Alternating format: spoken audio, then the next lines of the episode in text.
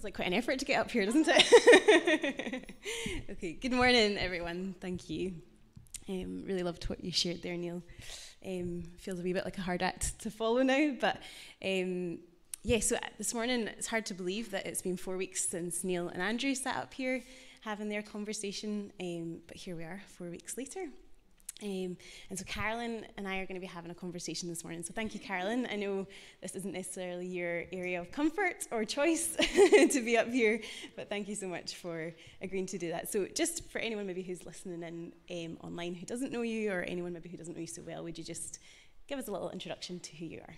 Okay, so I don't think in here I need introduction, but I am Carolyn Dawson. I'm married to Ronnie Dawson director of Drop Inn Ministries.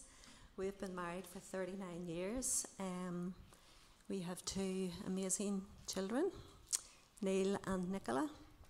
Um, so, in case you don't know, I'm the pastor's mummy. Um, he doesn't call me mummy, by the way, just I don't want to embarrass him that much. But uh, two wonderful in laws, David and Judith. And they have given us eight beautiful, wonderful grandchildren. So, is that all right? That's great. Thank you. Um, so, hopefully, you have a vague memory of this when I start talking about it, but I'm just going to give a little run through um, to remind us each week as we go along because I know the week passes quickly and it's, it's not always easy to remember what each week was about. So, um, we started off uh, four weeks ago with Neil talking about the idea of um, enchantment or disenchantment. And he used the verse in, uh, from Jeremiah um, that said, Stop at the crossroads and look. Um, and the, this idea of rec- reconnecting our heads and our hearts with our journey that we're on and um, this walk that we're on.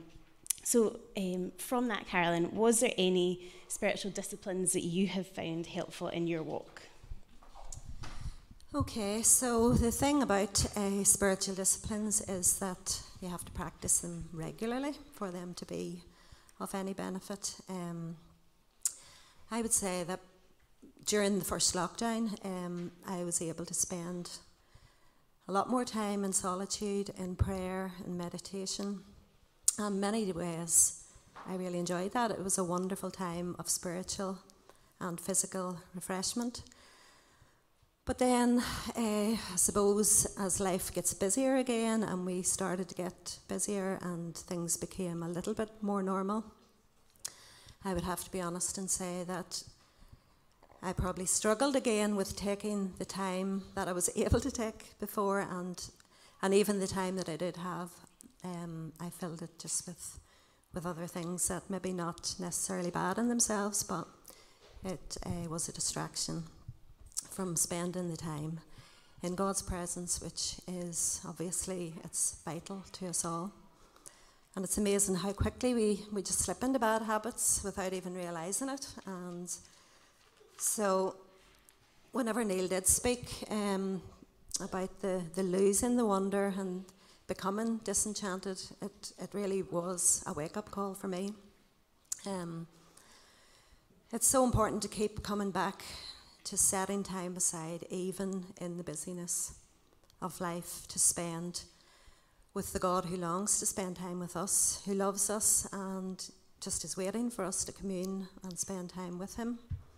It's amazing just how much we take for granted the, the, the awesome blessing and privilege it is to be the children of God, the God who created the heavens and the earth. And He is truly worthy of all the awe and wonder and adoration that we can bring.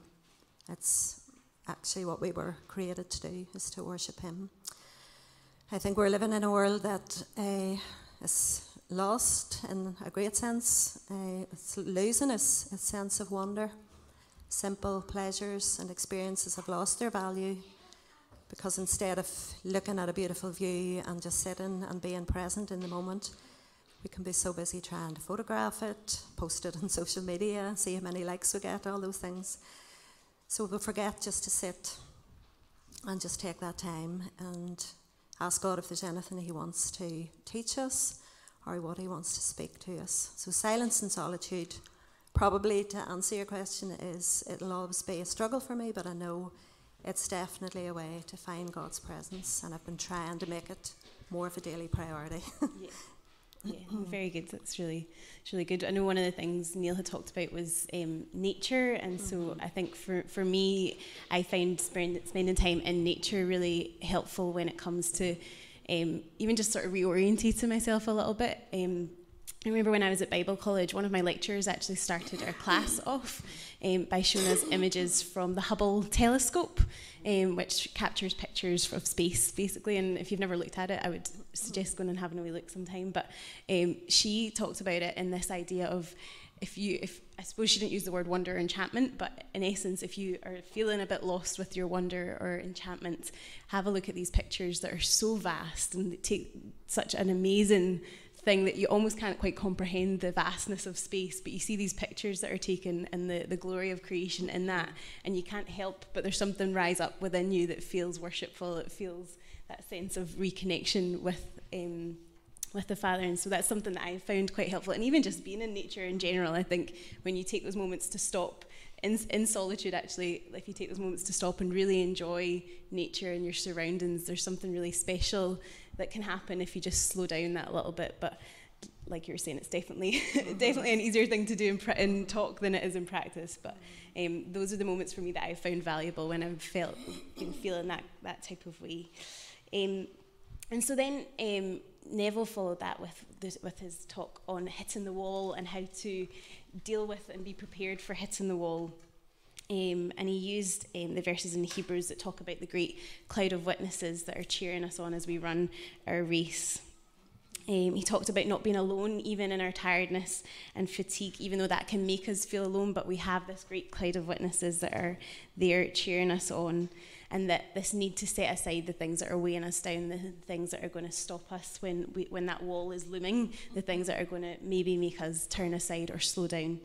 Um, and he talked about in, so the endurance through that and the endurance is the strength that's achieved as you journey through difficult times um, so is there a time that you can think of or changes that you felt like you've had to make to help you continue your race and to endure and to continue in your steadfastness okay yes uh, neville gave us a very wonderful uh, run through of his marathon experience um, but again, when Neville was speaking about uh, just particularly um, laying aside the weights um, and the things that you know that we're carrying about that we don't need to be, um, I began to think of what there is in my life that um, I needed to lay down. And so one thing I was thinking about when Neville was speaking is um, my need or desire for perfection. Um, I tend to be a bit of a perfectionist. Um, for myself, for I place high expectations on myself. And probably because of this, I end up being frustrated and exhausted sometimes. Um, and one, one example, probably just in my life, mean, you can all think of your own examples, but one example um, is have been trying to make this change and lay some stuff down regarding this. Um, Pre-lockdown, whenever groups would come to visit at the castle, um, especially the bigger the bigger groups, um, for days I would be in a baking frenzy. You know, I'd be baking all homemade cakes, tray bakes, wheaten bread, scones, everything. Just thinking that everything had to be perfect, homemade, and by the end of the groups going home, um, I was just exhausted.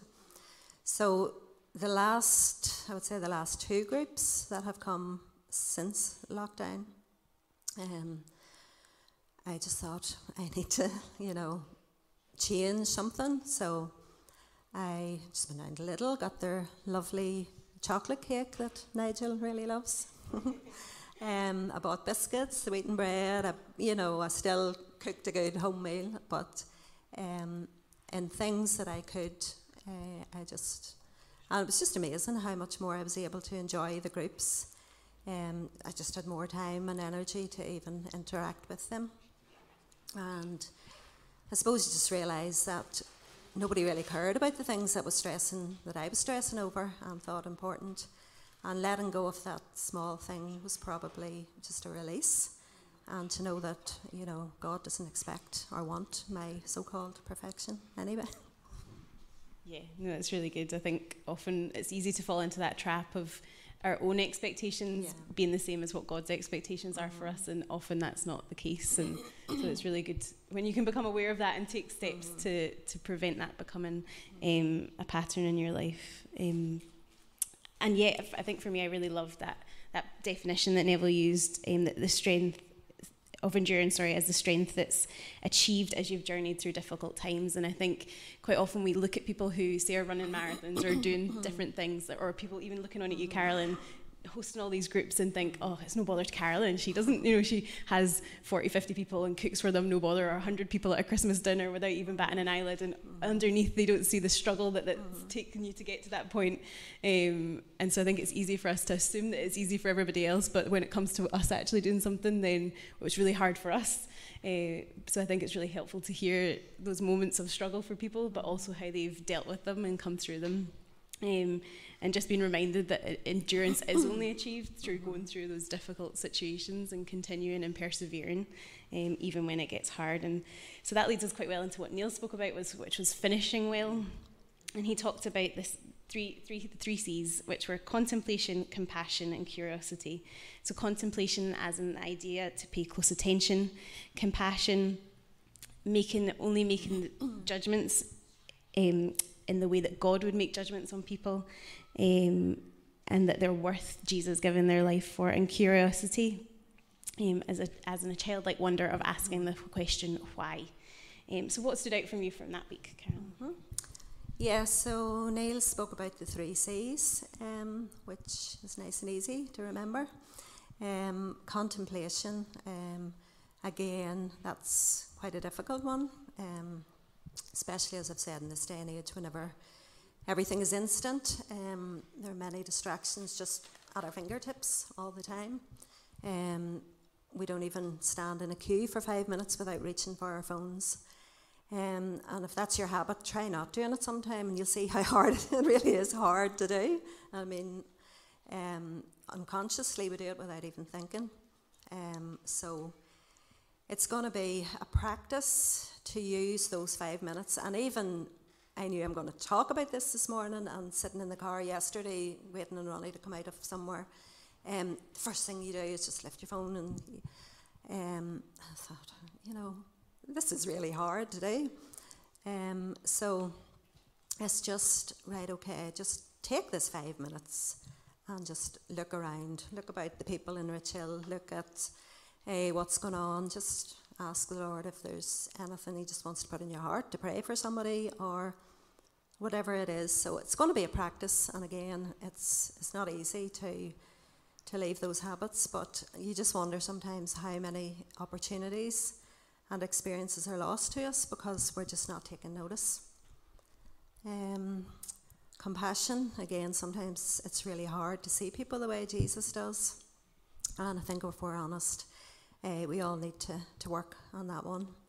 Um, I don't know if you've ever watched Chosen. Um, we've been watching it uh, come to the last two two series. Um, so I really recommend it, even just uh, to watch. I know it's an actor's portrayal of Jesus, but it's just beautiful to see the way that Jesus interacts with and treats the people he is with and who come to him for healing there's just pure love and acceptance. And I think it's something that I need to work on and, um, yes, continue to pray.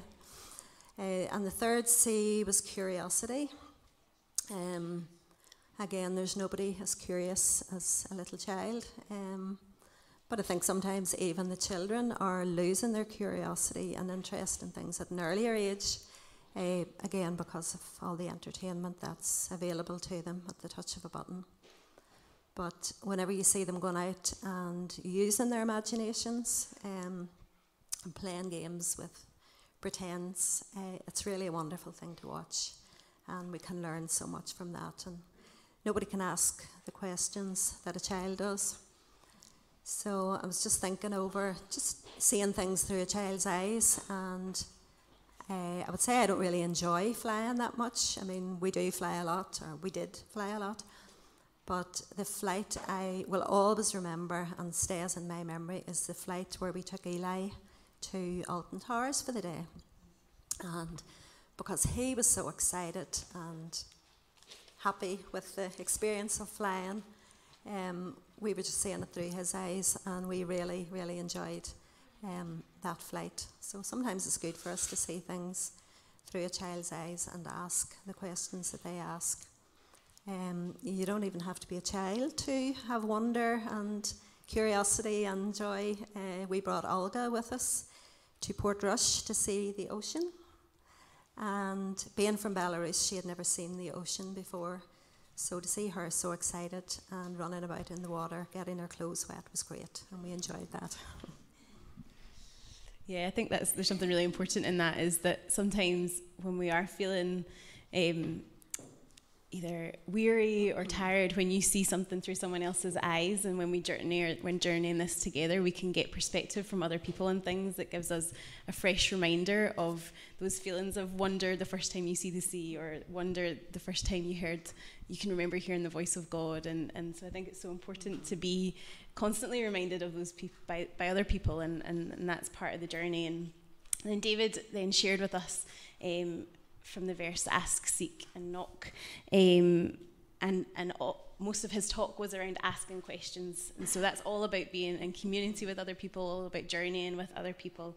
Um, and so he talked about asking, learning to ask for help, learning to ask the right questions, and learning to ask others about their journey. Um, and so, what, what does that look like for you if you are learning to ask questions or learning to journey with God? Yeah, so yeah, last week David talked about uh, asking, seeking, and knocking, and again, that was very helpful for me. Um, one thing I'm really bad at is asking for help. I rarely, I don't refuse offers of help, but I practically never ask for help, um, except maybe Ronnie gets asked to wash up sometimes. So I've been thinking about that, and so um, maybe you don't know, but we have a young boy um, living with us from Pakistan. Um, he's uh, been with us since February, um, but still, there is not. He doesn't have very much English. There is not much interaction with him. Um, he chooses to spend an awful lot of time playing games in his bedroom, um, and you very rarely see him up out of his bedroom. In fact, he usually plays games all night and sleeps all day. So I was going out to brush out the front deck um, the other morning, and Wahab was out smoking a cigarette. And that was a miracle in itself that he was up at, what, nine o'clock. Um, so I thought, right, okay, I've been thinking about asking for help, and, you know, um, I'm just going to ask him, will he help? So I showed him the brush and said, Do you want to help? So he jumped up and took the brush and started to, uh, to brush the deck. So I know that's quite a small thing, but because of the circumstances and everything else, um, I just thought it's a small step, but it's it's a big step in the in the right direction. Um, so I'm also really bad at asking questions, um, so it's something I need to want to work on as well, because I do believe that iron sharpens iron, and uh, sort of it's it's worthwhile to get beyond the initial awkwardness and have those meaningful conversations that are so beneficial to everyone, and try just to to find out what other how other people uh, deal with their issues and what is important to them. And it's good to learn from other people's lives and testimonies and to be inspired by them. So, um, one lady that has always inspired me, um, she's long gone to be with Jesus, but uh, her name is Susanna Wesley. Um, she's mother of John and Charles Wesley. Um, I suppose I identify with her and be inspired by her because she was just an ordinary housewife, an ordinary woman, an ordinary mother who had a very difficult life Um, she endured a difficult marriage to an unreliable man who was imprisoned twice. Of her 19 children, nine died in infancy, and she brought up the 10 remaining children almost single handedly. So if you're thinking when I was talking earlier, it was all right for you, you have no children, you know, you can have your silence and solitude. But this lady um, had 10 young children um, uh, and bringing them up. So she taught her children that whenever she had her apron on her head, that that was her time to pray and to not disturb her. So even in the busyness of her life, she found some way that worked to have her time with God. She also homeschooled her children and began a Sunday school for them, which quickly grew in number with neighbours' children, and she eventually had 200 children in a barn just telling them about Jesus. So it's, it's so inspiring that God can use anyone at all. I mean, Susanna's mission was to her children, but even, you know, through her children and her faithfulness, um, she was mother to some 80 million Methodists in more than 150 or 130 nations. So I would have so many questions for Susanna if she was alive today. But most importantly, I think we need to be able to ask God questions. Um, he is not afraid of any of our questions, even the most hard, difficult ones. And maybe if we take time to listen when we spend time in His presence, we will find out that God wants to answer some of our questions. Or maybe there's things that we will never understand, and they're, they're just part of the mystery and wonder of God. Um, when I was driving home uh, a couple of weeks ago, um, I was listening to UCB, and you know there was a man talking, and he said this quote. So I was trying to to remember it till I got home and write it down. So I'm just going to finish with this one. We can live with the secrets that God has hidden from us by trusting in what He has revealed to us. That's great, Carolyn. Thank you. Uh, great place to finish. And I suppose part of these conversations, um, as maybe funny as they can feel from this end, uh, I think the benefit of them is that we get to hear a bit of each each person that comes up. We get to hear a bit of their story and a bit of how they've connected um, and what they've learned, and we get to journey this together and continue working this out together. So thank you so much, Carolyn, for joining me this morning.